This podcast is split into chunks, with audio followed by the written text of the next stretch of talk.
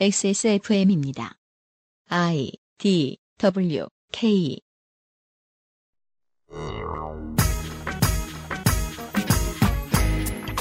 지난주 저희는 노란 조끼 운동이 발생하게 된 경위 그리고 진행 상황을 소상히 전달해 드렸습니다.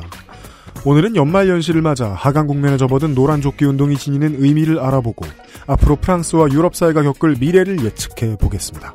2018년 마지막 금요일에 그것은 알기 싫답니다.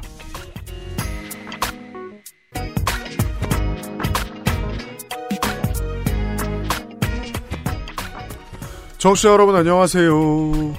XSFM의 그것은 알기 싫다 2018년 마지막에서 두 번째 순서입니다. 2018년 12월 28일쯤에 다운로드 받으셨을 것으로 예상합니다. XSFM의 유승균 PD입니다. 목소리 죄송합니다. 한국은 한참 A형 독감이 유행인데요. 모두들 조심하시기 바라고요. 제가 그거라는 건 아닌데 목소리가 왜 이러나 모르겠습니다. 아, 평상시에 녹음을 안 하던 밤 시간이라서 이런 것 같기도 해요. 곧 이어서 잠시 윤세민 에디터하고 광고를 좀 하고요. 다시 한번 파리에 앉았는 홍소라 속사를 연결을 해서요. 지난주에는 이제 정황들만 알려드렸다면 이번 주에는 그로 인해서 예측되는 앞으로의 미래들까지 한번 얘기를 해볼 수 있도록 하겠습니다. 어, EU가 겪는 일이라고 해서 우리가 겪지 않는 일이 아니고요. 우리도 앞으로 충분히 고민할 만한 문제들일 것입니다. 관절 건강에 도움을 줄 수도 있는 바이로메드 무릎핀, 실천하는 사람들을 위한 노트북 한국 레노버, 한 번만 써본 사람은 없는 빅그린 프리미엄 헤어케어, 지친 당신에게 평산 네이처 야왕데이 야왕나잇에서 도와주고 있는 그것은 알기 싫다 잠시 후에 시작합니다. 회원 여러분, 제 동작을 먼저 보시고 따라하시면 됩니다. 자, 어깨는 곧게 펴고 양손을 허리에 편안하게 가져갑니다. 이때 엉덩이는 너무 뒤로 빠지지 않게 조심하시고요. 양발을 어깨 넓이로 벌리고 호흡을 들이마신 채로 무릎을 안 괜찮으시죠? 관절 건강에 도움을 줄 수도 있는 무르핀이라면 도움을 드릴 수 있어요. 관절 건강엔 무르핀이니까요. 이번 연말 사랑하는 사람을 위한 최고의 선물 레노버 노트북.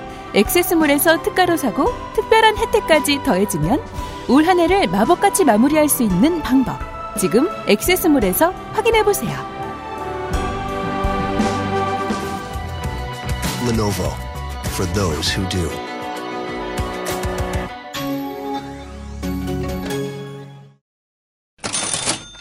네, 바이로메드. 저희가 항상 광고 만들 때마다 고민을 가장 많이 하는 회사죠. 그리고 실제로 반려율이 가장 높고요. 저희를 데리고 키워준다는 게 아니라 그 관련 부, 부처에서 예 공무원들이 어, 뺀지 놓습니다. 그렇습니다. 네, 이거는 광고를, 여러 번 다시 써요. 광고를 만들 때 고려해야 될 점이 굉장히 많습니다. 그래서 막 다양한 단어를 넣었다가 그냥 에, 국민 여러분 오 이걸 끝납니다. 네, 그렇습니다. 우리는 그렇게 신경 써서 광고를 만드는데 바이로메드는 여태까지 아무것도 안 하고 있다가 음. 네. 이번에 40% 할인을 합니다. 왜 그래? 돈 줬잖아. 아, 예, 돈도 주고 뭐 신상품도 만드시고 그렇습니다. 네. 40% 할인을 합니다. 어, 과격한 할인율에 회사가 망하는, 망해가서 하는 할인이 아닌가, 걱정하시는 분이 있는데, 네. 어, 주식 추이를 보면 그렇지 않습니다. 그렇습니다. 이 회사는 망하기에는 주식이 너무 오버레이트예요. 네. 건강합니다. 네. 건강한 회사기 때문에 40% 할인 여러분 안심하시고, 이때 미리미리 사 두시는 게 좋습니다. 그렇습니다. 어, 바이로메드가 이렇게 큰 행사는 잘 안 했어요. 그렇습니다. 왜냐면 큰 행사는 빅그린이 먼저 선점을 해서, 예, 해도 그렇게 눈에 안 띄거든요. 그리고 그쪽 제품 만드는 거랑 이쪽 제품 만드는 거랑 깎아줄 수 있는 그 에누리의 수준이 달라서. 네, 맞습니다. 열심히 하고 있는 회사지만 할인이 쉽지 않았습니다. 네. 하지만 이번에 40% 할인을 하니까 어, 그동안 꾸준히 샀었던 분들이 많죠. 빅그린도 그렇고 바이로메드도 그렇고. 그렇습니다. 네, 지금 많이 사 놓으시는 게 좋으시고 네. 어, 살까 말까 고민하셨던 분은 지금 기회입니다. 네, 제가 바이로메드의 생산과 유통 추이를 보건데 어, 지금 유면상 PD가 써준 이 말은 거짓말이 아닌 가능성이 높습니다. 바이로메드는 어, 쉽게 할인을 잘 못합니다. 네. 네. 광고 듣고 왔습니다. 2018년을 지금 사흘 남기고 있고요. 음, 사흘보다 조금 2018년을 더 남기고 있는 홍소라 석사가 지금 파리 어딘가에 앉아 있습니다. 네, 안녕하세요. 일주일 만에 인사드립니다. 68혁명 이후 프랑스 최대 시위. 우리가 뭐 68혁명을 겪어보진 않았지만 에, 이게 얼마나 큰 시위였는지 우리 둘 중에 한 사람은 아주 자세히 알고 있습니다. 그래서 그것들을 최대한 아는 대로 지난주에 설명을 해드렸고요. 이번 주에는 에, 분석 시간입니다. 네, 이번 주에는 그 폭력적인 장면 뒤에 묻힌 것들, 그리고 앞으로 프랑스가 어떻게 나아갈 것인가. 물론 저는 이런 정치 전문가가 아니에요. 네. 그래서 뭐 엄청난 분석을 해드릴 수는 없지만, 제가 보기엔 이런 것 같아요. 라는 정도로 말씀을 드릴 수 있을 것 같아요. 알겠습니다. 저희가 뭐 예상을 하진 않았습니다만은 음, 지난주 주말에 6차 노란조끼 시위가 있었고요. 그다지 크지 않았습니다. 점차적으로 줄어들고 있는 추세예요. 폭력적인 장면 뒤에 묻힌 것들 중에 그 첫 번째는 바로 시민의 목소리입니다. 시민들이 몇 주 동안 그렇게 떠들었는데. 네. 음. 노란조끼 운동이 전개되면서 미디어의 흥분도 점차 가라앉기는 했지만 여전히 적지 않은 사람들에게 있어서 프랑스의 노란조끼 하면 뭔가요 그런 낙서로 뒤덮인 개선문, 불타오르는 자동차, 최루탄 연기, 연기 속 시위대 그리고 그들 사, 그들과 경찰 사이의 대치 이런 자극적인 장면들이 가장 먼저 떠오르거든요.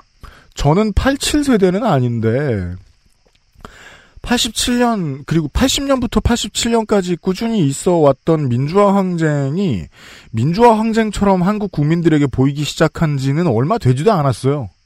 그렇죠. 앞으로 프랑스 그게 또 국민들한테도 이럴 것. 같아요. 네, 이 노란 조끼 운동도. 음. 실제로 이 운동을 다루는 한국 매체의 뉴스를 살펴보면요. 음. 그 수사가 격렬 시위, 최루탄 발사, 아수라장 이런 것들이에요. 그런 이제 미디어를 접하고 있으면 사실 저는 프랑스에서 크고 작은 집회에 관찰자로 어, 참가를 하기도 하고 때로는 정말 시위 에 적극 참여하기도 했거든요. 그러면서 꽤나 여러 번 시위를 가봤음에도 불구하고 아 저는 이제 4차 집회에 갔었는데요. 네. 그 4차 집회 현장에 가기까지 상당히 많이 망설였어요. 왜냐하면. 미디어에서 본 것들 때문에. 그렇죠. 그러니까 TV에서는 계속 폭력 사태 이미지를 보도를 하고 부모님이랑 통화하면은 어 웬만하면 나가지 마라 뭐 이러고 원래 그 계획되어 있던 무슨 모임 같은 게 계속 취소가 되고 뭐 정기총회 이런 것들이 있어 학회 같은 거 그런 게 음. 취소가 되고 게다가 social network에서는 자 노란조끼들 여러분 어 집회에 나올 거면 방독면이나 수경 같은 걸 준비하세요 혹은 음. 경찰에 연행됐으면 이러 이러 이렇게 대처, 대응하시면 됩니다. 이런 지침들이 막 이렇게 보이는 거예요. 마음의 준비를 단단히 해야 되나 보다. 네, 그래서 저는 그날 아침에도 되게 망설였어요. 갈까 음. 말까 뉴스를 틀어놓고 갈까 말까 갈까 말까 하다가 아 에라 모르겠다. 그래도 명색이 그 토- 통신원이라고 음. 그 주업은 아니, 아니지만 하는데 그래도 실제로 가서 사람들의 목소리를 좀 들어봐야 되지 않을까라고 생각을 하고 갔어요. 그리고 실제로 제가 집회 현장에서 만난 사람들은 폭도라기보다는 그냥 그저 화가 난 시민들이었어요. 그러니까 물론 방화가 있었고 폭력 사건이 있었고 거리에 피가 떨어지기도 했고 막 어, 쇼윈도가 깨지고 그런 부- 부분은 분명히 있었지만 또 다른 곳에서는 그 경찰 서 있는 그 경찰들 앞에 와가지고 음악 연주하고 그 음악에 맞춰서 왈추 추고 그다음에 또 경찰들한테 주겠다면서 꽃다발 준비해 온 사람들도 있고 그랬거든요. 그거 한국이랑 상당히 비슷하네요.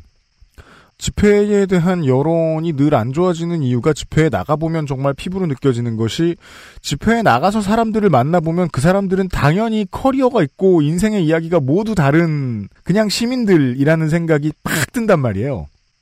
그렇죠. 예, 그냥 무슨 뭐, 이 나라 안에 있는 비밀스럽게 만들어진 결사체의 조직원, 막 이런 생각 절대 안 든단 말이에요. 근데, 그걸 이제 집회에 참여하는 국민이 언제나 참여하지 않는 국민보다 적을 수밖에 없기 때문에, 미디어로만 접하는 사람들은 나가기도 꺼려지고, 나가면 무서운 사람들 아니야? 이런 생각 들고, 그렇겠죠. 그렇죠. 그리고 어떤 이제 모녀를 만났어요. 이 두 사람은 엄마하고 딸 모두 간호사이거든요. 네. 그 워낙 이제 그 전주에 폭력 사건이 많았었기 때문에 음. 아, 이번에도 혹시 위험한 상황이 생길지도 모른다라는 생각이 들었대요. 음. 그래서 이런 위급 상황이 생기면 우리는 간호사니까 다른 사람들을 도와주자. 그러면서 시위에 나오면서 가방에다가 이제 구급 약품들을 막 이렇게 챙겨가지고 나온 거예요. 우와.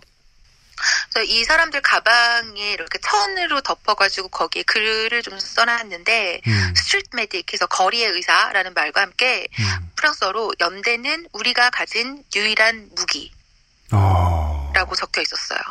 2008년에 촛불 집회 처음 나갈 때 그 실제로 식당을 하시는 분들이 그 뭐냐 김밥을 싸가지고 자기가 직접 싸가지고 오신 분들이 되게 많으셨고 은근히 있으셨거든요. 그런 네. 생각 나네요. 네.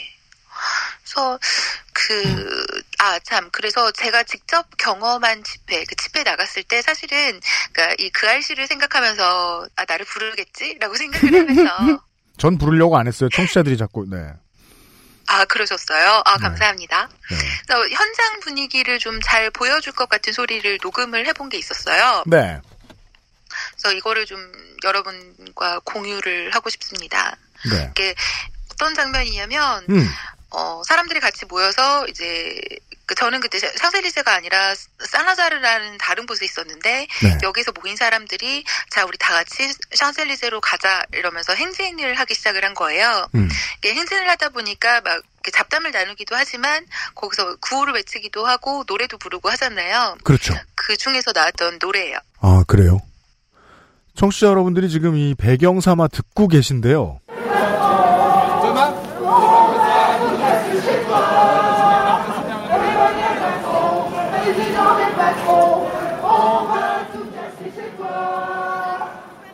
녹음 상태가 워낙 좋아가지고 무슨 말인지 프랑스어 잘하는 분들은 알아들으실 것 같아요. 이게 지금 무, 무슨 무슨 노래예요? 무슨 구호예요? 아, 일단 가사는 엠마뉴엘 마콩 부자들의 대통령 우리가 너의 집을 모두 부셔버릴 거야. 라는 가사입니다. 음. 원래는 사실은요, 이게 이제 이 노란 조끼들이 만든 노래는 아니고요. 음. 그 영국 축구 팬들이 자주 부르는 Don't Take Me Home이라는 노래 혹시 아시나요? 음, 제가 축구 몰라가지고 그 저 윤이나 비정규인한테도 좀 많이 혼납니다. 아, 그래서 이, 이 멜로디에다가 음. 그 축구 그 올림피크 마르세유라는 네. 그 네, 축구팀이 있어요. 네. 이 팬들이 최근에 즐겨 부르기 시작한 노래예요. 그러니까 또 아. 가사를 개사를 해가지고. 그 축구 팬들 응원가 같은 노래가 이제 집회에 등장했다. 네네네. 음. 근데 이거를 이제 계산을 했죠. 엠마뉴엘 마크롱, 어, le président des patrons, on va tout chez euh, chez toi. 이렇게 해가지고 네. 엠마뉴엘 마크롱 부자들의 대통령 우리가 너희 집을 모두 부셔버릴 거야라는 음. 가사입니다. 음, 축구 경기장 노래가 사람들이 행진하면서 부르는 노래로 변형되었다. 이거는 정말 그 노란조끼 시위에 참가하는 사람들이 어떤 사람들인가를 음, 되게 잘 보여주는 지표인 거죠. 그냥 일반 대중이에요. 그렇습니까? 그러니까 프랑스 사람들이 가장 좋아하는 스포츠가 여러 개 있는데 그 중에서도 으뜸은 축구입니다. 음, 그런데 또 축구를 좋아하는 사람들, 그러니까 축구 팬들의 사회적인 지위는 테니스 팬이랑은 또 다르거든요. 아 그래요? 테니스는 되게 상류층의 스포츠잖아요. 음, 그러니까 코트도 있어야 되고 장비도 있어야 되고 막 옷도 막 이렇고 근데 축구는 말 그대로 공 하나 있으면 되는 거잖아요. 사람만 있으면. 아, 그건 사실 어느 나라를 가나 좀 마찬가지, 그러니까 사- 아주 큰 차이가 아니라고 느낄 수도 있지만 테니스를 배우고자 하면 한국의 편견으로 얘기할 것 같으면 정규직쯤은 돼야 하는 측면이 약간 있죠. 아닌 경우도 있지만 약간 있죠. 축구가 접근성이 더 좋죠. 그래서 정말 축구는 일반 대중의 스포츠거든요. 그래서 음. 대부분의 그, 사- 그 젊은 그 특히나 남성들이긴 한데 음. 주말이 되면 자기네들끼리 모여가지고 어 맥주에 감자칩, 막 피자 뭐 이런 거 해가지고 시켜가지고 친구들이랑 같이 TV 앞에 둘러앉아가지고 막 축구를 보고 이런 사람들이 결국은 축구를 포기하고 거리로 음. 나왔다는 점이죠. 집회 거리에, 그러니까 집회가 이루어지고 있는 거리에 나가 보면 그게 바로 느껴지겠군요. 네. 이 사람들 지난 주말엔 축구 보던 사람들인데 여기 나와 있네? 음, 알겠습니다. 그리고 또 이 노래에서 우리가 볼 수 있는 것은 두 번째는 노란 조끼 운동이 단순히 유류세 인상만의 문제가 아니라는 것입니다. 물론 이거는 저번 주에도 이야기를 말씀을 드린 바 있지만 혹시 베날라 스캔들 기억하시나요? 제가 그, 지난 여름에 한국에 가서 그 아씨를 통해서 어, 말씀을 드렸던 사건이었는데 네, 청취자 여러분들은 아마 그 어, 틴더 쓰는 보좌관 이야기로 기억하고 계신. 아 그렇죠. 네. 어, 그 지난 5월 노동절 집회 때 대통령 보좌관이 경찰을 사칭해서 시민을 폭행, 아, 폭행했던 사건이었어요. 맞습니다. 이게 7월에 터졌었는데 이 7월 말에 사람들이 그러니까 마크롱 대통령이 어, 이 일에 대한 책임은 전적으로 나한테 있다. 이건 내 책임이다. 그러니까 나를 찾으러 와라. 라고 마크롱이 말을 했었거든요. 음, 이 메시지에 사람들이 반응을 했어요. 그렇죠. 마크롱 찾으러 가자 이러면서 모였어요. 근데 그렇게 모였던 사람들은 상당히 소규모였죠. 아, 그리고 나서 이제 몇 달이 지난 뒤에 수십만 명의 사람들이 마크롱 찾으러 온 거군요. 네. 그런데 이번에는 찾으러 가려고 모였고 집을 부셔버리겠다라고 그렇죠. 엄포를 놓는 거예요. 네. 그전엔 찾겠다만 있었는데 찾으면 뭘 할지가 나왔다. 네, 그렇죠. 그리고- 집을 다 부셔버리겠다. 집을 부수겠다는 것은 짧게 보면 대통령 직에서 물러나라라든가 네. 예, 아니면 개헌, 뭐 아주 큰 뭐든지 나갈 수 있는 그런 메타포겠죠. 네, 네. 음. 그렇죠. 그래서 실제로 마크롱이 유류세 인상 정책을 무효야 무효화했음에도 불구하고 시위가 계속됐잖아요. 그래서 그 인터뷰에 응해준 사람들 중에서 전 되게 기억에 남는 것이 당신은 왜 여기에 나왔습니까? 라는 질문에 어, 사실 나는 나도 가끔 다른 사람들처럼 가끔 정도는 아이들에게 아이가 두, 사, 두 명이래요. 아이들에게 선물을 사주고 싶다. 음. 그래서 나왔다라고 이야기를 하는 거예요. 아, 홍석사가 그- 직접 그- 인터뷰하셨어요. 네, 제가 한, 한 10여 명 정도 인터뷰를 했어요. 많이 하셨네. 네, 그- 저도 너무 궁금한 거죠. 그러니까 음. 미디어에서는 어, 이 사람들이 극단주의 세력이라고 하는데 음, 도대체 이 사람들이 정말 극단주의 세력일까? 음. 그리고 이 사람들이 나오는 이유는 무엇일까? 이들이 음. 바라는 건 무엇일까? 좀 다양한 목소리가 있었는데 음. 그 결국 결론은 같았어요. 마크롱 싫다. 마크롱 음. 이대로는 안 된다. 그 시민의 말씀은 네, 뭐 언론 용어로 얘기할 것 같으면 임금 인상률이 물가 실질 인상률을 전혀 못 따라간다. 마크롱 들어와서 더 차이 난다. 사실 그 나중에 말씀드리겠지만 마크롱 들어서 세금 부담이 너무 높아졌다. 뭐 이런 거죠. 서민의 세금 부담. 그래서 마크롱이 대통령이 된 이후에 이두 아, 이의 아버지라는 시민 가족은 그 부부가 모두 일을 하신대요. 그런데 저축이나 선물은 고사하고 두 사람이 벌어서 한 달 버티는 게 너무 힘들어졌다는 거예요. 음. 그래서 아 정말 이렇게는 안 되겠다 싶어가지고 이분은 그 프랑스 북쪽에 칼레라는 도시가 있어요. 네. 이 칼레 도시에서 새벽 4시에 음. 출발해서 파리까지 오셔서 집회에 참가를 하셨죠. 새벽 4시에 집회 참여하려고 나오셨다. 네. 음. 알겠습니다. 그러니까 결국 이 시민들이 파리의 거리 혹은 뭐 다른 도시의 거리로 노란 조끼를 입고 나서게 된 배경에는 마크롱 정부와의 프랑스에서 자신들의 삶의 질이 점차 낮아지고 있다라는 걸 분명히 느꼈고 그에 대해서 분노했고 또한 앞으로 우리가 어떻게 살아야 하지? 그러니까 미래에 대한 걱정이 분명히 존재한다는 걸 우리는 이해를 해야 하는 거죠. 음, 알겠습니다. 미디어가 폭력적인 영상만 보여줌에도 불구하고 음. 그렇다면 미디어가 말한 극우 혹은 극좌들의 존재는 그, 그저 허구였을까요? 전 그 점도 사실은 되게 궁금했어요. 아, 나가보면 있죠. 그렇죠. 네. 있었어요. 음. 있었어요. 그러니까 집회에 가서 제가 봤던 것 중에 가장 기이했던 장면은 뭐냐면요. 네. 그러니까 집 회에는 당연히 여러 구호들이 등장하고 그 구호들이 적힌 플랜카드나 현수막이 나오고 또 어떤 뭐 단체에서 나왔다면 자신들의 소속을 알리는 그런 깃발들이 나오잖아요. 그렇죠. 그 중에서 되게 눈에 띄는 깃발이 두 개가 있었는데 그 중에 하나는 아무것도 안 적힌 검은 깃발. 아, 네. 무정부주의자죠. 아나키스트. 그렇죠. 네. 그리고 이 사람들 바로 옆에 어떤 깃발이 나부끼고 있었냐면 음. 코르시카 깃발. 아, 네. 요즘 들어 많이 보일 겁니다. 아마 코르시카 깃발이. 네. 네. 이 코르시카 깃발은 코르시카의 해방 독립 투쟁을 상징하는 깃발이고요. 정치적으로는 극으로 분류될 수 있습니다. 음.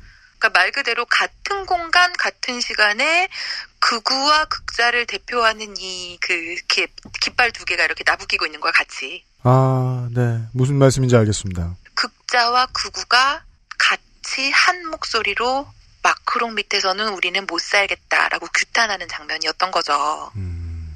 그러니까 물론 어떤 사람들은 이, 이 장면을 보면서 아 이거는 그냥 마크롱의 지지도가 요즘에 낮아지고 있으니까 극우랑 극자가 서로 자기의 그 정치적인 영향력을 키우려고 일기투합한 거야라고 해석할 수도 있어요. 뭐 그럴 그렇죠. 수도 있겠죠. 네, 이건 홍보전 겸 뭐 실력 투쟁 이런 건데, 실력 행사 이런 건데, 여기에 우리가 참여해선 안 돼. 이렇게 생각하는 시민도 있었을 수 있겠죠. 그렇죠. 음, 각자에겐 각자의 사정이 있습니다. 하지만 적어도 그 자리에 있었던 제 눈에는 어떻게 보였냐면요. 이 공존할 수 없어 보이는 두 세력마저 한 자리에 모이게 된 데는 프랑스의 많은 시민들이 마크롱 정부 하에서 자신의 일상이 위협받고 있다고 느꼈기 때문이 아닐까. 저는 그렇게 해석을 했어요. 네. 또 실제로 이 노란 조끼들이 인터넷에서 이렇게 투표를 할 수 있잖아요. 아, 뭐 트위터 투표, 뭐 구글 독스 이런 거. 네. 네. 그런 걸 통해서 최종 발표한 그 요구 사항이 있는데, 음. 그것들의 주요 골자는 복지 확대와 고소득층에 대한 과세 증가였습니다. 네. 물론 이게 이제 그, 아, 사르코지 시절의 부자 과세하고는 스토리가 약간 다른 것 같더라고요. 이번 행정부 같은 경우에는 부자한테 감세를 해주고 그걸 벌충하기 위해서 서민들한테 유류세 같은 거 뺏어가는 게 너무 뻔히 보였으니까. 네. 광고를 듣고 와서, 예. 마크롱이 무엇 무엇을 잘못했는가에 대한 것들을 좀 정리해 주시겠습니다. XSFM입니다.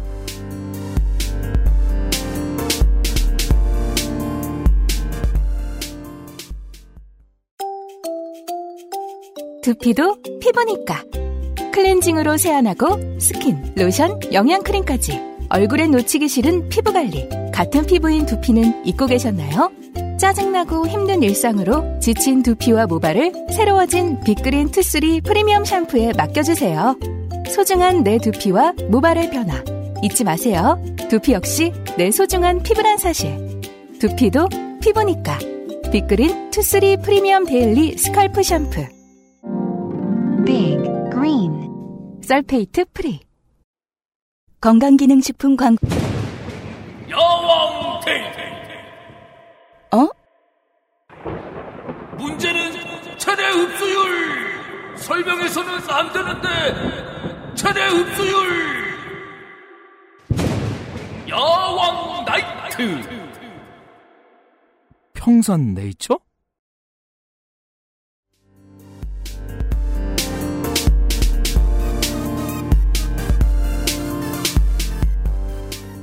광고 듣고 왔습니다. 홍소라 공부노동자하고 함께하고 있습니다. 저 사람은 파리에 앉아 있습니다. 네, 전 여전히 파리에 있습니다. 네. 파리는 별로 안 추워요. 한국은 어때요? 한국이 올해 좋아요. 아, 그래요? 올해 작년에 비해서 4만 사원이 아직까지 유지되고 있고 그리고 작년 가을하고 작년 겨울 초겨울에 비해서 미세먼지가 그렇게 심하지 않거든요.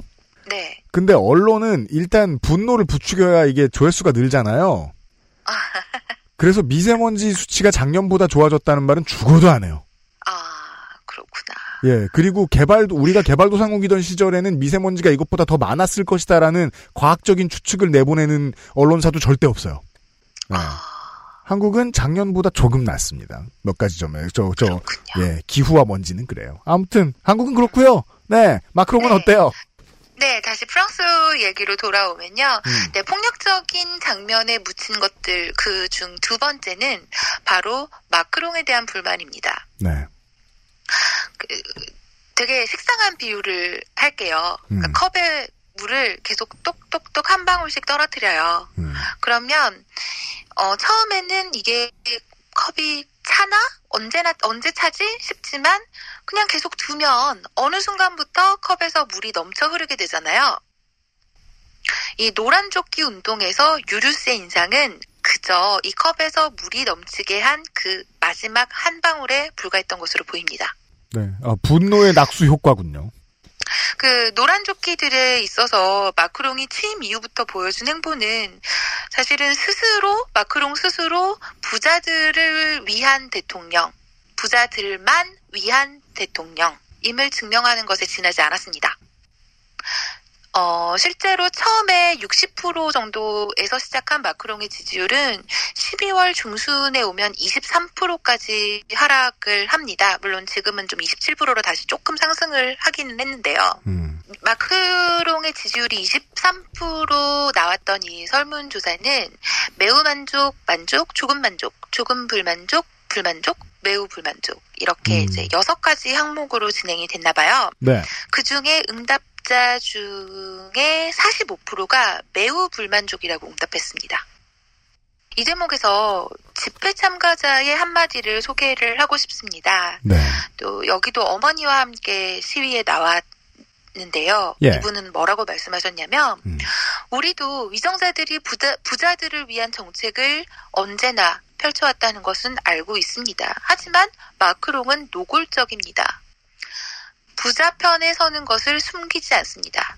그런 마크롱을 보면서 우리는 이 사회 구성원으로서 당연히 받아야 할 존중을 받고 있지 못함을 소외당하고 있음을 느꼈고 여기에서 분노했습니다. 우리가 오늘 이 자리에 나선 것은 사회 정의 실현을 위해서입니다. 그냥 지나가다가 만난 시민이 홍석사한테 그런 말을 해줬다는 거 아니에요? 그렇죠. 아따, 그 나라 사람들 말 잘하네. 워낙 이제 말하는 거에 특화되어 있는 사람들이기도 하고요. 그러니까 말 많이 하는 거 어릴 때부터 가르쳐야 된다니까. 예, 알겠습니다. 그러니까요. 음. 네. 그 사실 그 마크롱 취임 직후부터 제가 그 알실에서 벌써 여러 번 마크롱의 행보가 어떻고 그에 대해서 프랑스 사회가 어떻게 반응하고 있고를 말씀을 드렸어요. 음. 그래서 그 알실 청취자라면 마크롱에 대한 그 프랑스 시민사회의 분위기가 어떤지 잘 알고 계실 거라는 생각이 듭니다. 그렇지만 아닌 분들도 계실 거예요. 뭐 최근에 유입된 청취자들도 있고 그리고 그 보수 언론이랑 경제지들이 마크롱을 되게 좋아해요. 음, 그 실- 좋아할 수밖에요. 네, 실제로 본질적인 실력이 어떤지는 모르겠지만 여러 가지 측면에서 우리 같이 방송할 때 말씀드렸던 대로 그 엄행부가 떠오르는 인물이거든요. 그렇죠. 엄행부는 좌와 우를 떠나서 시장에 제일 고마운 지- 지도자 형태이기 때문에 아 그냥 지나가다가 이게 조선일보인지 중앙일보인지 매경인지 모르고 보셨던 분들은 아 마크롱은 뭐 개혁적이고 젊은 대통령인가봐라고 생각하는 분들도 계실 거예요. 네. 그러면 제가 어, 대략적으로 한번 소개를 드려볼까요? 네. 네, 마 크롱은 대선 캠페인 때부터 자신이 새롭다 라는 점을 강조했습니다. 당시 혹시 기억하실지 모르겠지만 올랑드 대통령은 완전히 재기가 불가능할 정도로 프랑스 사회의 멸시와 조롱을 받았어요. 불신 정도가 아니라 멸시를 받았어요. 그렇습니다. 그러면서 올랑드가 속한 사회당, 즉, 그러니까 뭐 중도 좌파 혹은 좌파 정도로 분류되는 이 정당에 대한 신뢰도 역시 동반 추락한 상태였습니다. 네, 사르코지와 올랑드가 슬픈 점이 사르코지는 우파를 같이 데리고 침몰시켰고 올랑드는 좌파를 함께 이제 자기와 함께 묻어버렸잖아요. 그렇죠. 예, 그래서 뭐로 가나 극좌 극우 아니면은 이런 사람이 당선될 수밖에 없는 상황을 만들어 놓고 물러났다. 네, 맞습니다. 그리고 공화당, 뭐 프랑스의 공화당은 중도 우파 혹은 우파로 분류됩니다. 사, 사르코지가 있었던 당이기도 하고요. 네. 이 공화당의 대선 후보 프랑스와 피용은 또 6천만 원짜리 양복 스캔들에 휘말려요. 네. 그러면서 완전 그 지지도가 바닥을 치기 시작을 해요. 이 스캔들이 뭐냐면요. 네. 피용의 친구라는 사람이 누군지는 몰라요. 어쨌든 친구래요. 음. 친구가 2012년부터 4만 8,500유로, 어, 한국 돈으로 한 6천만 원 정도 됩니다. 음. 이 정도의 맞춤 양복 비용을 계속해서 대신 지불을 했다라는 거예요. 그러니까 부패죠, 결국은. 음, 음, 그러니까 기존의 유력한 두 정당, 사회당 그리고 공화당의 사람들이 신물이 날 수밖에 없는 상태였어요. 음. 그러면서도 극우에게는 표를 주고 싶지 않은 사람들이 있잖아요. 네. 대부분이었고 음. 이들에게 대안이 필요했던 거죠. 그런데 또 어, 조금 뜨는 듯한 젊, 특히나 젊은 층에서 좀 올라오고 있던 굴복하지 않는 프랑스 정당 좌파로 분류됩니다. 혹은 급진 좌파. 음. 이 여기에 후보였던 멜랑숑은 좀 말의 수위가 좀 세요. 음. 그래서 중도나 우파 성향의 지지자를 끌어안을 수는 없었어요. 그러면 남는 건 마크롱인 거죠. 음, 어떤 맞습니다. 사람인지 확실하게는 몰라. 음. 모르겠어. 하지만 어쨌든 스스로가 새롭다고 주장하고 네. 뭐또 보니까 스스 그렇게 보이기도 하는 사람이었잖아요. 그렇죠. 그러니까 당연히 마크롱한테 표를 줄 수밖에 없는 상황이었던 거죠. 음, 네. 영어도 잘하고. 아, 그렇죠. 음, 영어도 잘하고 어, 대선 캠프도 좀 재밌고 하여튼 네. 그래서 마크롱은 스스로 나는 좌파도 아니고 우파도 아니고 나는 기존의 정당 정치에서 벗어나 있는 사람이기 때문에 개혁을 이뤄낼 수 있다라고 주장을 했지만 야, 전 세계 어딜 가나 이렇게 말하는 사람 찍으면 안 돼. 이제 내가 알겠어. 좌파도 아니고 우파도 아니고 웃기고 있네. 네. 사실 마크롱의 친부자 정책은 예견된 것이나 다름이 없습니다. 그 돈을 가지고 이야기를 해볼까 해요. 음, 당시 마크롱은 정치 신인이었고요. 네. 이 정치 신인 마크롱의 대선 캠프에 후원을 낸 것은 총 74,702명이었어요. 네.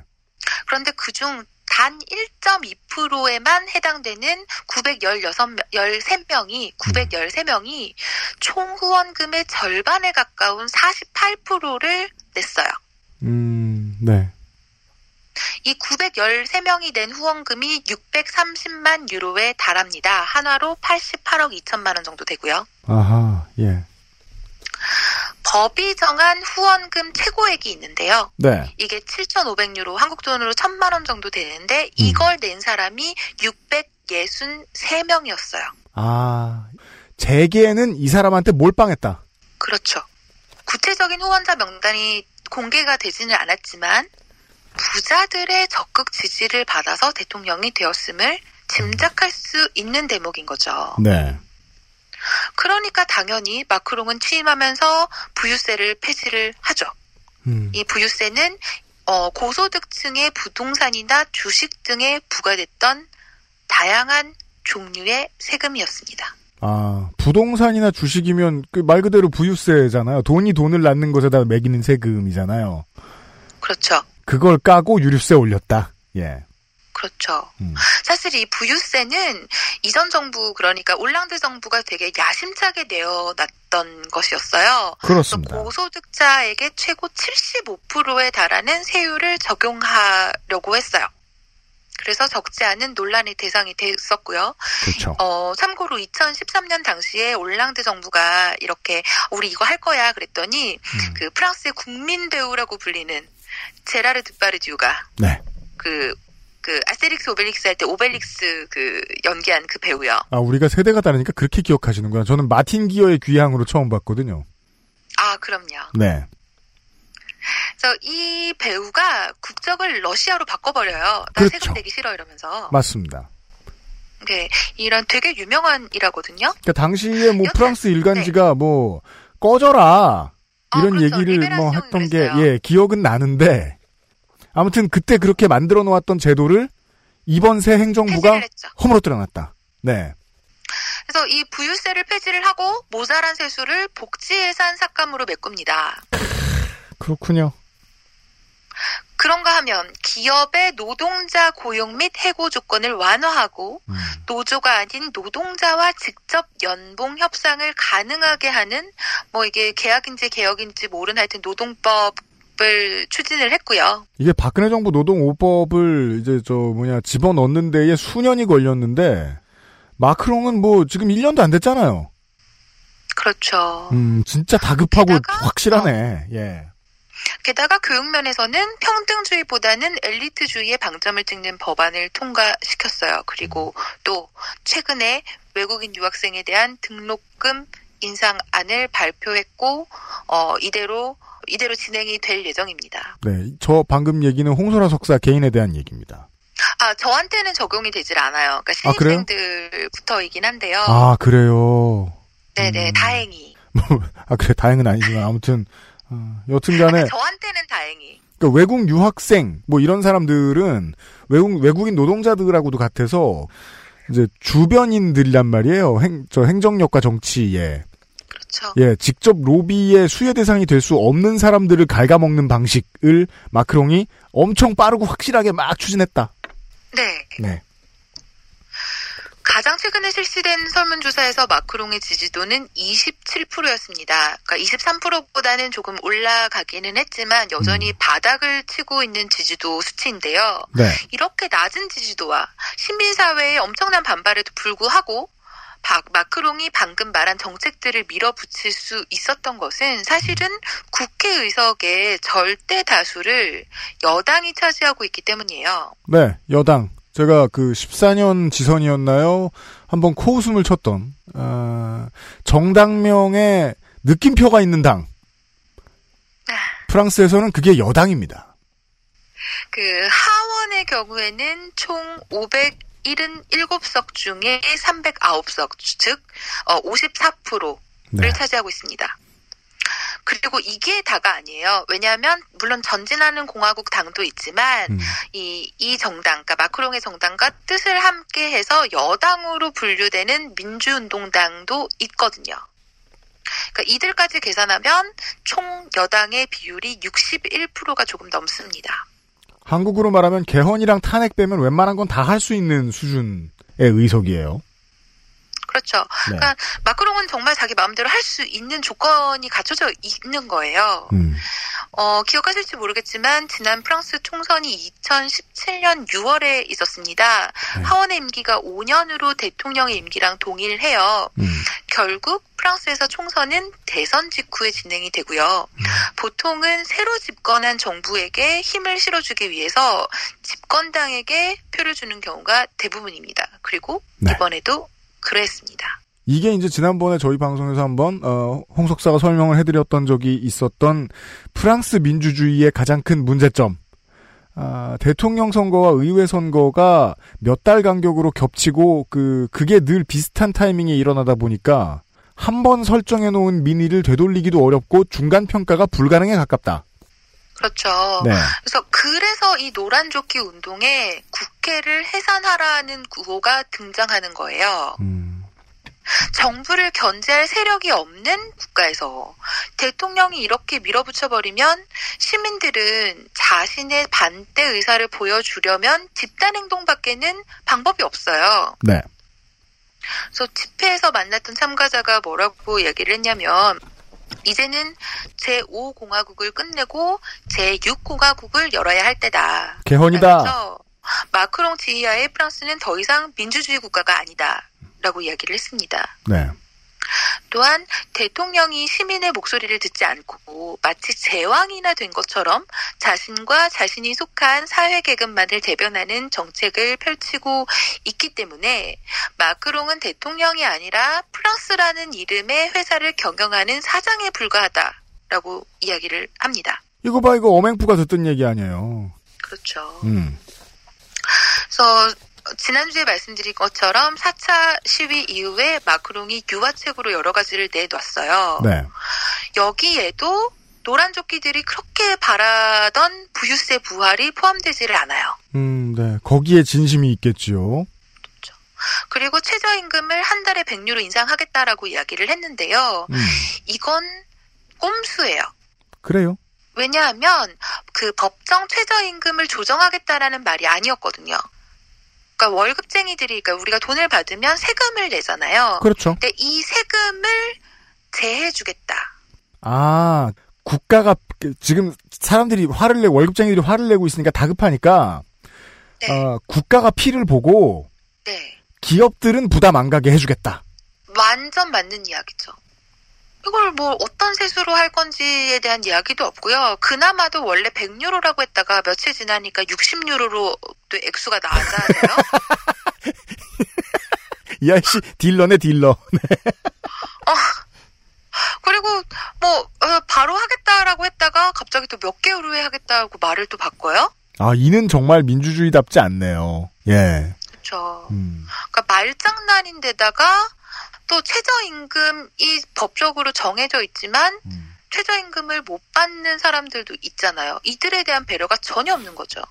음, 네. 그리고 월 소득이 2,000유로가 안 되는 은퇴자들에게 사회부담금 인상을 적용하지 않겠다라고도 발표를 했는데 이게 무슨 얘기냐면은 은퇴자들에게 사회 부담금을 인상하겠다고 했었다는 거 아니에요, 얼마 전에. 그렇죠. 음. 그러니까 원래 사회 그 부담금이 인상이 될 건데 음. 그 인상되는 그 대상에서 이 월소득 2,000유로 미만의 은퇴자들을 제외시켜 드리겠습니다 이거죠. 음. 그런데 정작 은퇴자들이 그렇게 요구했던 거는 연금 지급액에 관련한 거였거든요. 여기에 대한 미과세, 그러니까 세금 붙이지 않는 거에 대해서는 언급조차 없었어요. 아, 아까부터 계속해서 나오고 있는 게 누구에게 세금을 덜 걷고 누구에게 세금을 더 걷느냐 하는 문제들에서 이제 프랑스 국민들이 주로 화가 난 건데 그렇죠. 서민에게 세금을 더 걷는 문제에 대해서는 웬만하면 물러서지 않고 부자들의 세금을 감세해준 문제에 대해서는 언급도 안 하고 그렇죠. 그렇군요. 네, 그 태도가 실질적으로 변한 건 아니라고 봐야 한다. 저는 그렇게 봅니다. 알겠습니다. XSFM입니다.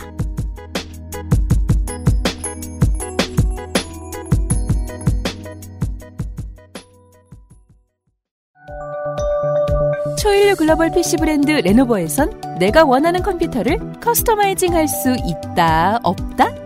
지금 액세스몰에서 확인하세요. Lenovo for those who do.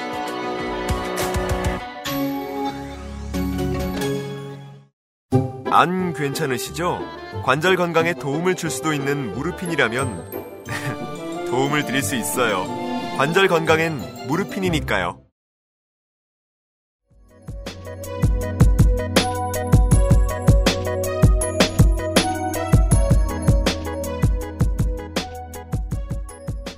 미디어가 무서워요?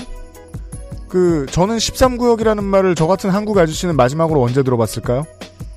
영화 그렇죠. 구역이죠. 네. 네, 그 멋있는 파쿠르 하는 대역 배우들이 나오는 짱재미 제가 아, 제가- 네, 네. 근데 제가 사는 이 13구는 음. 영화 13구역에 나오는 곳과는 전혀 달라요. 그래요? 네. 음. 여기 13구는 차이나타운이죠. 음. 저 어쩐지 이렇게 밤 늦게까지 파리 시내를 돌아다니다가 네. 갑자기 집에 들어오려고 저희 동네에 도착하는 순간 음. 저는 프랑스에 있음에도 불구하고 뭔가 이 땅의 주인인 것 같은 느낌이 들어요. 아, 대림동에 온 기분이 드나 봐요. 양꼬치집 있고 막. 예. 그러니까 모두가 저랑 비슷하게 생겼으니까. 그렇죠. 네, 그런 경험하기 쉽지 않죠. 네.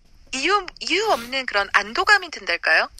네. 그렇습니다. 어, 프랑스는 물론 국제 도시입니다만 국제 도시 속의 국제 도시에 살고 있는 거기 지금 앉아 있는 홍소라 석사와 지금 함께 하고 있습니다. 네. 네.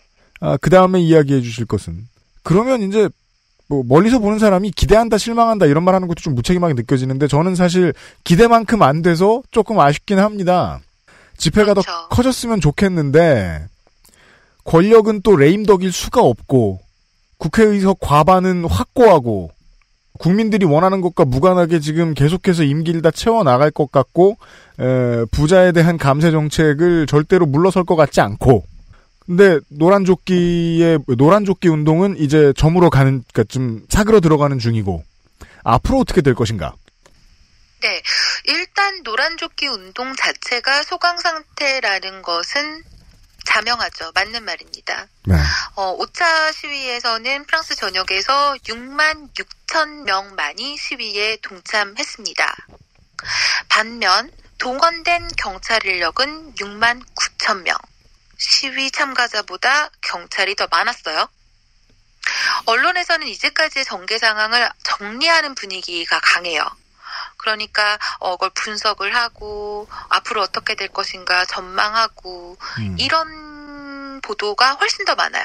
이제 넘어가자 느낌 그런 말을 실제로 하진 않지만 그런데 이 5차 시위 전날인 12월 14일에 프랑스 전역에서 각종 노조들의 정부 규탄 집회가 있었다는 사실은 잘 알려지지 않아, 않은 것 같아요. 아, 그래요? 노조는 되게 크잖아요, 그 나라는. 노조들이 각종 노조들이 모여가지고 집회를 했어요. 음. 5차 시위 전날, 그러니까 금요일에 금요일 오후에. 그러니까 파괴자들과 경찰의 방해자 방해 때문에 아, 토, 원래 하는 토요일 날 모이는 건 안 좋다. 그렇죠. 음, 그러니까 우리의 목소리가 제대로 전달되지 않는다. 음, 이걸 피해 보자. 이렇게 판단한 사람들이 선수를 쳤던 거죠. 음. 실제로 이 노란 조끼 운동에 대한 프랑스 사회 지지도는 여전히 어 70%를 상회하고 있어요. 아, 그렇군요. 소강 상태지만 정부를 규탄하는 이 움직임은 쉽게 끝날 것 같지 않습니다. 알겠습니다. 그러니까 물론 연말이고 이제 연초고 크리스마스고 holiday season이에요? 음, 그렇죠. 이 시위 분위기는 가라앉겠죠. 음. 그런데 그 베날라 사건 기억 하시나요? 어떻게 전개됐는지? 음. 막 7월 말에 사람들이 막 그 마크롱 찾으러 가자고 모였는데 그렇게 사람들 많지 않았어요. 음. 그래서 잊혀져 가는 듯 했어요. 하지만 바캉스가 딱 끝나니까 다시 나오잖아요. 베날라 사건이 나오고 비판이 다시 계속되고 바캉스에는 쉬어야죠. 그렇죠. 크리스마스에는 가족들이랑 만나서 선물 주고 받고 맛있는 거 먹고 놀아야죠. 아, 홍석사가 무슨 얘기 하실지 알아요. 지금 holiday season이 끝나고 네, 12월 31일이 지나면 네. 그 뒤에 또 얼마 안 가서 마크롱 행정부는 또 바가지 깨지는 짓을 한번 할 거 아니에요. 그렇죠. 예, 그 차오른 물이 줄어들지 않았다. 그럼요. 조만간 또 터진다. 그럼요. 게다가 사람이 그 뭐랄까 상대적 빈곤 이런 것들 있잖아요. 그죠? 지금 돈이 없어요 가정에. 음. 원래 근데 프랑스, 그러니까 프랑스에서 크리스마스는 풍성하게 보내야 하는 날이에요. 근데 올해 그 크리스마스는 풍성하지가 못해요. 음. 누구 때문에? 음, 네. 그러면 더더욱 다음번 시위를 벼르게 되는 사람들이 생길 수 있죠. 아마도 다음 행동은 크리스마스 방학이 모두 끝난 후에야 다시 시작될 가능성이 큽니다. 그리고 그때는 어쩌면 더 이상 노란조끼란 이름으로 모이지 않게 될 수도 있어요. 그러니까 이름 자체는 달라질 수 있다는 말씀이에요. 네. 하지만 확실한 것은 마크롱 정부에 대한 불만은 이미 작년부터 취임 직후부터 계속 쌓여져 왔고 이제서야 딱 한 번 폭발했을 뿐이라는 거죠. 그리고 프랑스 정부가 무언가 확실한 대안을 제시하고 입장 변화를 명확하게 보여주지 않는 한 제2, 제3의 노란 조끼는 언제라도 또 다시 등장할 수 있습니다. 네. 여기까지는 이제 자연스럽게 이해가 됩니다. 그 마크롱 대통령이 어, 어차피 너넨 나 못 잡으러 올 걸 이랬다가 어 그래 알았어 알았어 잠깐만 그 저 한국말로는 보통 그 네 글자로 발 잠깐이라고 하죠.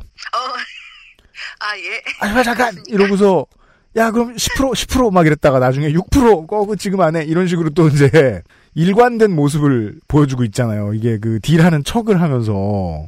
그러니까 프랑스 국민들은 계속 화가 난 상태로 일단 내가 집에 가서 자야겠고 일단 출근을 해야겠으니까 조금 쉬는 거고 또 언제든지 이런 큰 집회는 일어날 수 있다는 것까지는 이해가 되는데 사실 가장 걱정되는 거는 제가 아까 그 사르코지와 올랑드의 실패에 대해서 말씀을 드렸는데 우파 좌파의 실패에 대해서 말씀을 드렸는데 우파의 큰 실패와 좌파의 큰 실패를 프랑스 국민들이 경험을 했습니다.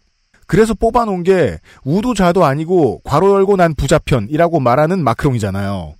차악 중에 최악. 차악을 뽑는다고 뽑았는데 이런 게 나왔어. 그럼 그 다음에는 선택지에 있는 것들 중에 가장 못생긴 거라도 집어 올릴 수 있단 말이에요. 그렇게 이야기하는 사람들이 많죠. 실제로 언론에서도 그런 전망을 어, 내비치면서 되게 걱정을 많이 하죠. 프랑스가 지금 몇몇 나라들이 있는데 어, 세계 정치의 실험실들 중에 하나가 됐다는 거죠. 네. 네. 그 이야기를 한번 해볼까 합니다. 그러니까 과연 프랑스는 구가 점령할 것인가? 정말로 구구가 득세하게 되어서 세계적인 이 움직임에 동참하게 될 것인가? 결론부터 말하면 그럴 우려가 있죠. 이 노란조끼 운동이 시작이 되고 어, 정말 많은 사람들이 지지를 보내고 시민사회에 적극적인 호응이 생기고 그러면 당연히 여기에 숟가락을 얹고 싶어하는 정치 세력들이 이제 주변으로 모여요. 정말 많은 정치 세력들이 모였는데 최후의 승자는 마린 르펜이라는 평가가 대부분이긴 해요. 아, 그러니까 실제로 마린 르펜은 그러니까 뭐 되게 큰 역할을 하진 않았어요. 그런데 되게 언론 플레이를 좀 잘했던 것 같아요. 그러니까 노란 조끼들을 프랑스에서 잊혀졌던 사람들 이제 더 이상 잊혀지면 안 돼라고 묘사를 하면 하고 어 끊임없이 지지를 보냈거든요. 그러니까 집회에서 마린 르펜을 연호한다던가 이런 건 없었는데 아, 네, 없었군요. 네. 어, 있었다 할 줄 알고. 동, 동일화를 시키는 거예요. 마린 르펜이. 우리 당은 달아 국민전선은 노란 조끼. 아 이름 바꿨습니다. 국민연합으로 바뀌었습니다. 네. 그러니까 노란 조끼들이 바라 요구하는 게 바로 우리가 우리 국민연합이 몇 년 전부터 계속 얘기해왔던 거다. 이렇게 음. 이야기를 하면서 뭔가 좀 이렇게 네 좀 떠오르고 있어요. 그건 음. 사실이에요. 네. 그리고 노란 조끼 운동으로 이득을 본 인물 중에는 사르코지도 있죠. 세상에. 그 사르코지가 실정을 거듭 실정 때문에 올랑드한테 정권을 뺏기고 계속 기회를 노, 노렸어요. 이제 음. 자기가 다시 올라올 기회를 노렸는데 이번에 노란 조끼 운동으로 어, 마크롱이 사르코지를 찾고 그러면서 회동하면서 정치권에 재입성했습니다. 아, 그래요? 음. 그러니까 약간 지금 사르코지는 어떤 이미지를 가지고 있냐면요. 음. 마크롱의 정치적 파트너. 네, 네. 멘토, 아, 진짜요? 네. 이게 왜- 이제 이 못하는 사람한테 멘토가 왜 필요해요? 아 뭐 사르코지는 일을 잘했습니까? 재밌습니다. 그리고 노란 조끼에 계속해서 구애를 구애의 제스처를 취했던 인물 중에는 그 멜랑숑도 있어요. 음, 네. 이 사람은 그 대선 후보이기도 했고 음. 나름대로 바람을 일으키기는 했었고 음, 지난 대선에서 만약에 좌파당 그러니까 좌파당이란다 사회당 음. 사회당에서 그러니까 올랑드의 사회당에서 후보를 안 냈다면 음. 어쩌면 지금 대통령이 되어 있을지 모르는 인물이에요. 좌파 단일 후보가, 좌측의 단일 후보가 있었다면. 음, 그렇죠. 음, 그랬던 인물이기는 한데 음. 이 사람이 그냥 좌파라고 하긴 좀 왼쪽이고 또 음. 극자라고 하기에는 오른쪽이에요. 그래서 그냥 급진 좌파라고 급조해서 말을 해볼까 합니다. 그래서 사이다 발언을 좀 자주 하는 편이에요. 이 사람이. 그래서 팬도 많지만 이렇게 말이 좀 너무 강하다 보니까 고집불통 이미지도 있고 그래서 안티도 많아요. 음, 네. 그래서 마린 르펜이랑 좀 자주 비교가 되는데 음, 마린 르펜이 구구 정당을 대중화하는데 대중적으로 전환시키는데 성공했다면 음. 멜랑숑은 아직 좀그 게샹 마이웨이라고 네. 얘기하나요? 네. 알았어요. 이런 말 써도 되나? 네.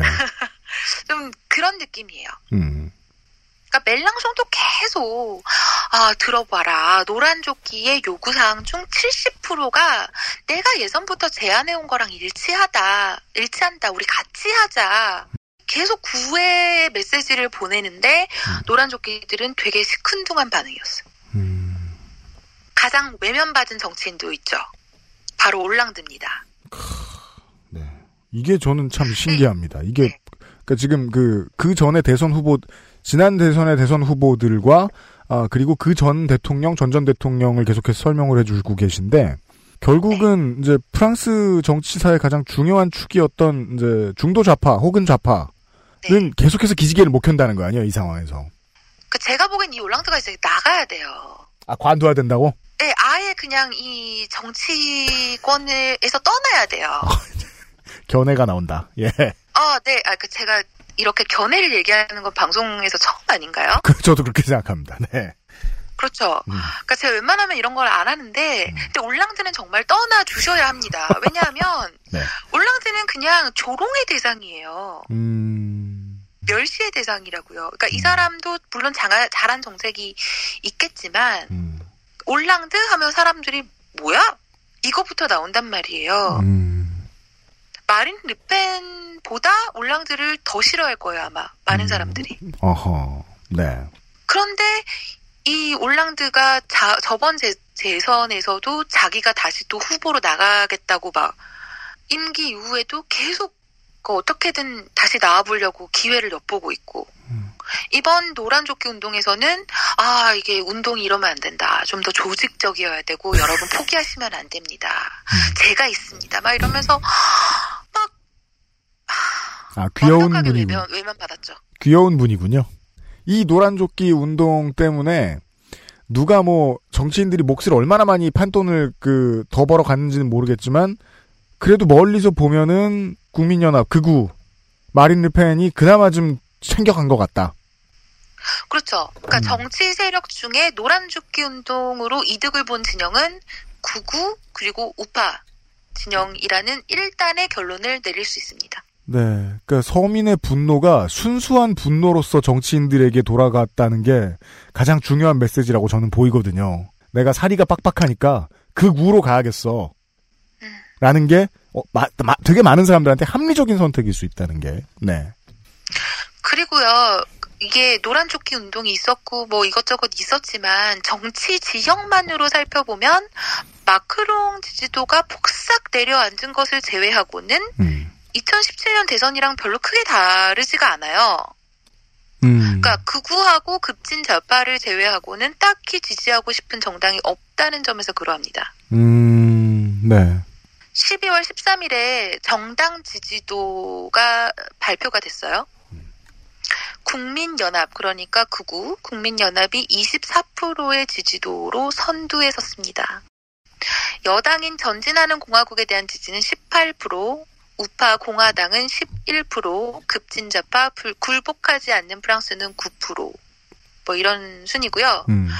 어, 올랑드 때 여당이었던 사회당은 4.5%의 지지를 받고 있습니다. 결국 내년에 유럽 선거가 있어요. 네. 걱정이 되죠. 중요하죠. EU 선거회 같은 경우에는 EU의 회원국의 경제 상황을 위해서도 중요하지만 실제로는 EU가 하나의 정치 공동체로서 무슨 선택을 하느냐에 있어서 좀 치명적이란 말이에요. 네, 맞아요. 따라서 극우가 들어가면 아니 뭐 경제가 살 수도 있고 뭐 죽을 수도 있고 뭐 그건 뭐 변수가 많습니다만 EU 전체가 극우로 돌변한다. 정치적으로. 그거 하나는 분명하다. 현재 유럽 의회 내에 프랑스 의원이 총 74명이에요. 그 중에서 구구가 19명, 우파 24명, 중도 우파 7명, 좌파 17명, 녹색당 6명 정도로 구성되어 있습니다. 근데 이게 좀 특이할 점이 뭐냐면요. 프랑스 하원을 보면 그 하원에서 구구가 차지하는 비율이 2%밖에 안 되거든요. 네. 그런데 그 유럽 의회 내 프랑스 의원은 총 74명 중에 19명이 구구예요. 음. 수치 차이가 좀 많이 나죠. 그러네요. 이런 온도 차이는 이 유럽 선거에 대해서 프랑스 사람들이 체감하는 중요도가 낮기 때문이라고 보거든요. 아, 네. 뭐 투표율이 낮다거나 그 참여율이나 이게 이제 그 적극성이 좀 떨어질 때 득표하는 세력들이 따로 있죠. 그러니까 지금 현재 구구에 대한 지지, 지지가 꽤나 높고 어 2019년 내년에 있을 선거는 유럽 선거이기 때문에 네. 유럽 선거에 프랑스 의원 중에 구구가 득세할 가능성은 충분하죠. 극우가 이것보다 더 많은 의석을 차지하게 될 수 있다. 그럴 수 있다고 봅니다. 음, 그러면 EU 전체가 우경화되는 데에 아주 큰 역할을 하겠죠. 그럴 수 있다고 봅니다. 알겠습니다. 근데 이제 그 EU가 유럽이 우경화가 심하게 된다는 게 무엇을 의미하는지 뭐 모르시는 분들도 있을 테니까 그럼 뭐 사실 한국의 우경화랑 비슷하죠 여러 가지 측면에서 차별이 심화되고 민주주의 시스템에 대한 회의가 대두되고 민주주의를 아예 무너뜨리고자 하는 노력들이 좀 더 많이 대두되게 되고 이런 경우들이 있죠. 그러니까 가장 중요한 것은 이민자 정책이겠죠. 아무래도 가장 빨리 변할 것은 만약에 유럽 의회의 구구의 비중이 더욱 더 커진다면 그렇습니다. 그, 그, 제가 매주 뭐 가끔씩 뉴스 roundup 시간에 남북 화해 무드에 대한 이야기를 하면서 저는 사실 얘기할 때마다 늘 캥기거든요? 왜냐면 미국에서 듣고 계신 청취자 여러분들은 만약 한국인이실 경우 트럼프가 당선되고 난 다음에 정치적으로도 손해를 봤다고 할 수 있지만 그것보다 더 많이 느껴지는 건 피부로 느껴지는 우경화잖아요. 동네 젊은이들의. 아, 네. 그건 직권 따라 간다고요. 아이들이 막 테러 분자가 되는 백색 테러 분자가 되는 것이. 맞아요. 네. 이 결과가 그렇게 가버릴 수도 있다. 그런데 음. 그렇다고 해서 프랑스를 구구가 점령할 것인가? 음. 그거에는 저는 쉽게 그럴 것이다라고 대답을 못 하겠어요. 그렇습니까? 네, 그러니까 물론 저 이거는 정말 전적으로 저의 개인적인 견해예요. 누군 뭐 공적 견해 가지고 있습니까?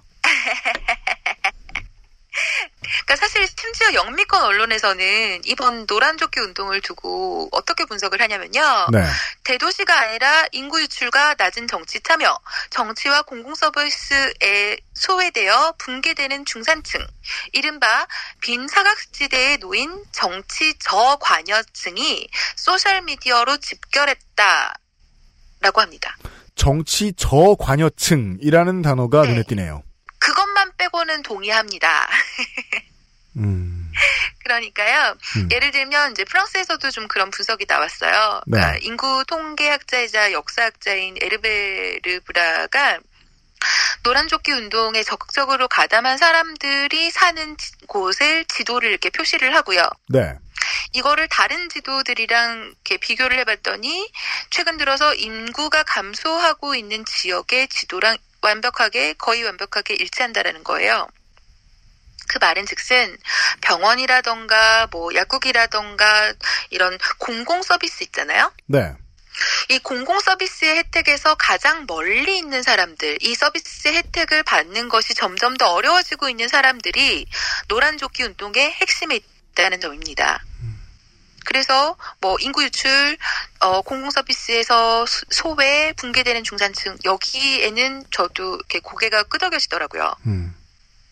하지만 이 낮은 정치 참여라는 지점은 조금 그러니까 제, 저의 소견이 되게 좁아서 그런지는 모르겠지만 동의하기가 좀 힘들었어요. 그렇습니까? 방금도 말씀드렸지만 고등학생들도 시위에 나갑니다. 맞아요. 아니 그 시위에 나가는 정도가 아니라 그냥 뭐. 저 되게 유명해진 사진 있잖아요. 그 저 플래시건에 그 저 총알 튀어오면은 그거 라- 테니스 라켓으로 바- 맞받아치는 그 그걸 하는 정도만 해도 좀 낮은 참여일지도 몰라요. 집회에 있어서는 그냥 나는 테니스가 너무 하고 싶은데 오늘 샹젤리제 가보니까 집회가 있어서 가는 걸 수도 있지. 근데 그게 아니라 학교를 점거했다는 거 아니야. 네, 학교를 점거하는 건 되게 고도의 전술적인 집회란 말이에요. 네. 고등학생이 그걸 할 수 있다는 건 정치 참여 의식도 높고 그리고 이걸 생각해 본 적도 많고 실제로 공부를 했다라는 것처럼 전 보이거든요. 혹시 기억하세요? 제가 그 파리 테러랑 샤를리앱도 테러 이후에 방송을 했을 때 이것을 주제로 학교에서 수업이 이러 그러니까 수업이 진행되고 있다. 맞습니다. 말씀하셨죠. 네. 그러니까 프랑스에서 정치는요. 일상 대화의 주제예요. 음. 그리고 1년에 내가 사는 동네에서 여러 번 집회가 열려요. 그리고 전 그것을 눈으로 봐요. 그걸 느끼잖아요. 일상화되어 있단 말이에요. 음. 저는 감히 영미권 언론의 그 분석에 약간의 반대를 해보자면 음. 이 지점을 좀 간과한 게 아닐까라는 생각이 들었습니다. 아, 네.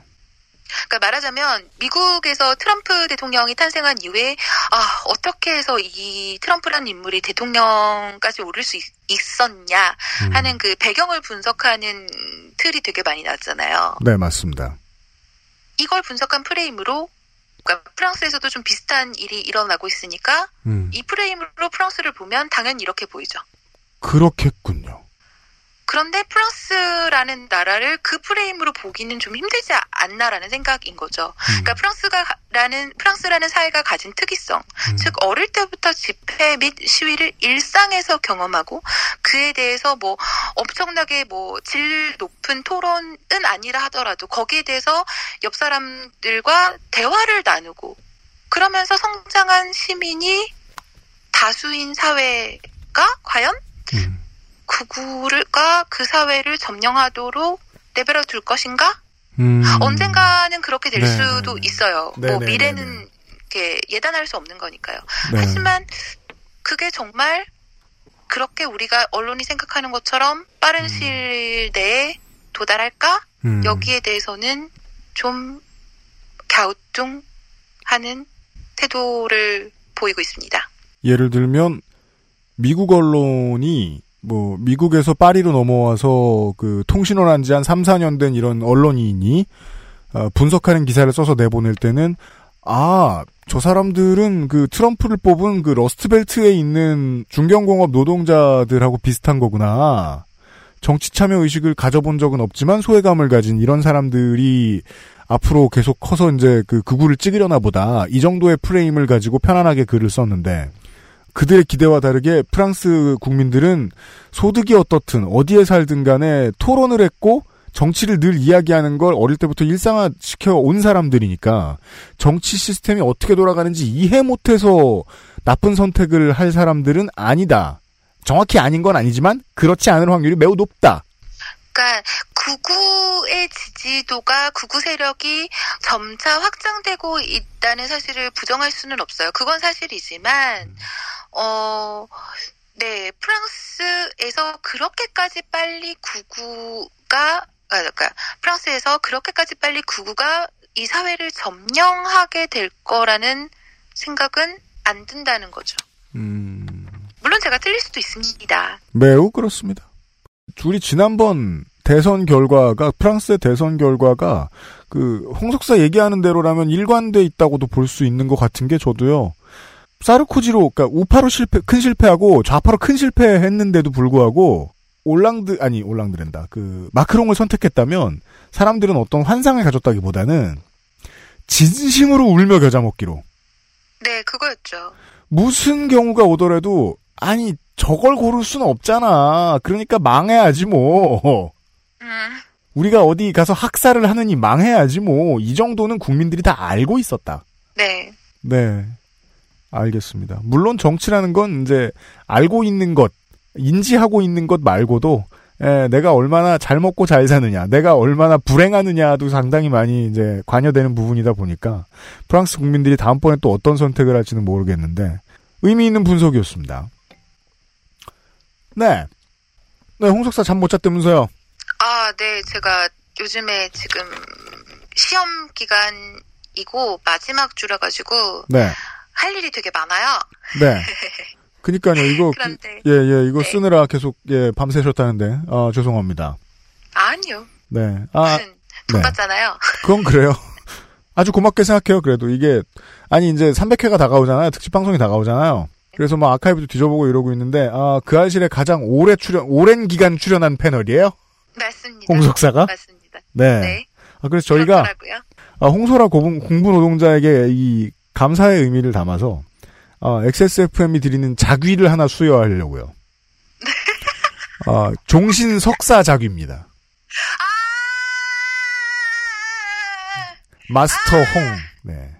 저기 아, 안 돼요. 불어로는 maître 홍이라고 하죠.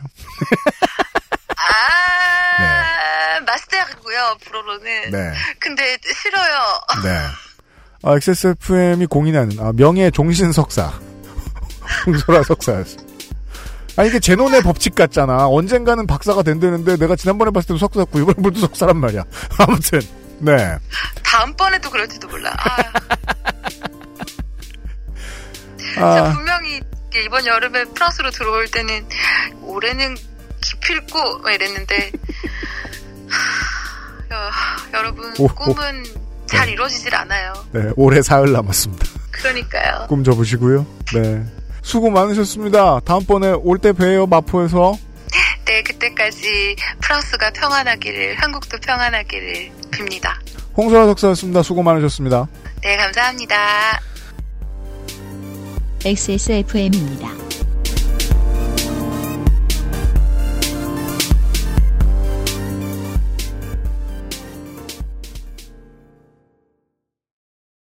건강기능식품 광 야왕 테이테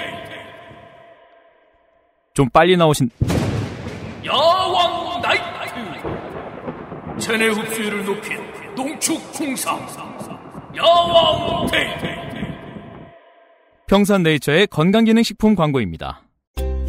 잊지 마세요. 두피 역시 피부란 사실. Big Green sulfate free.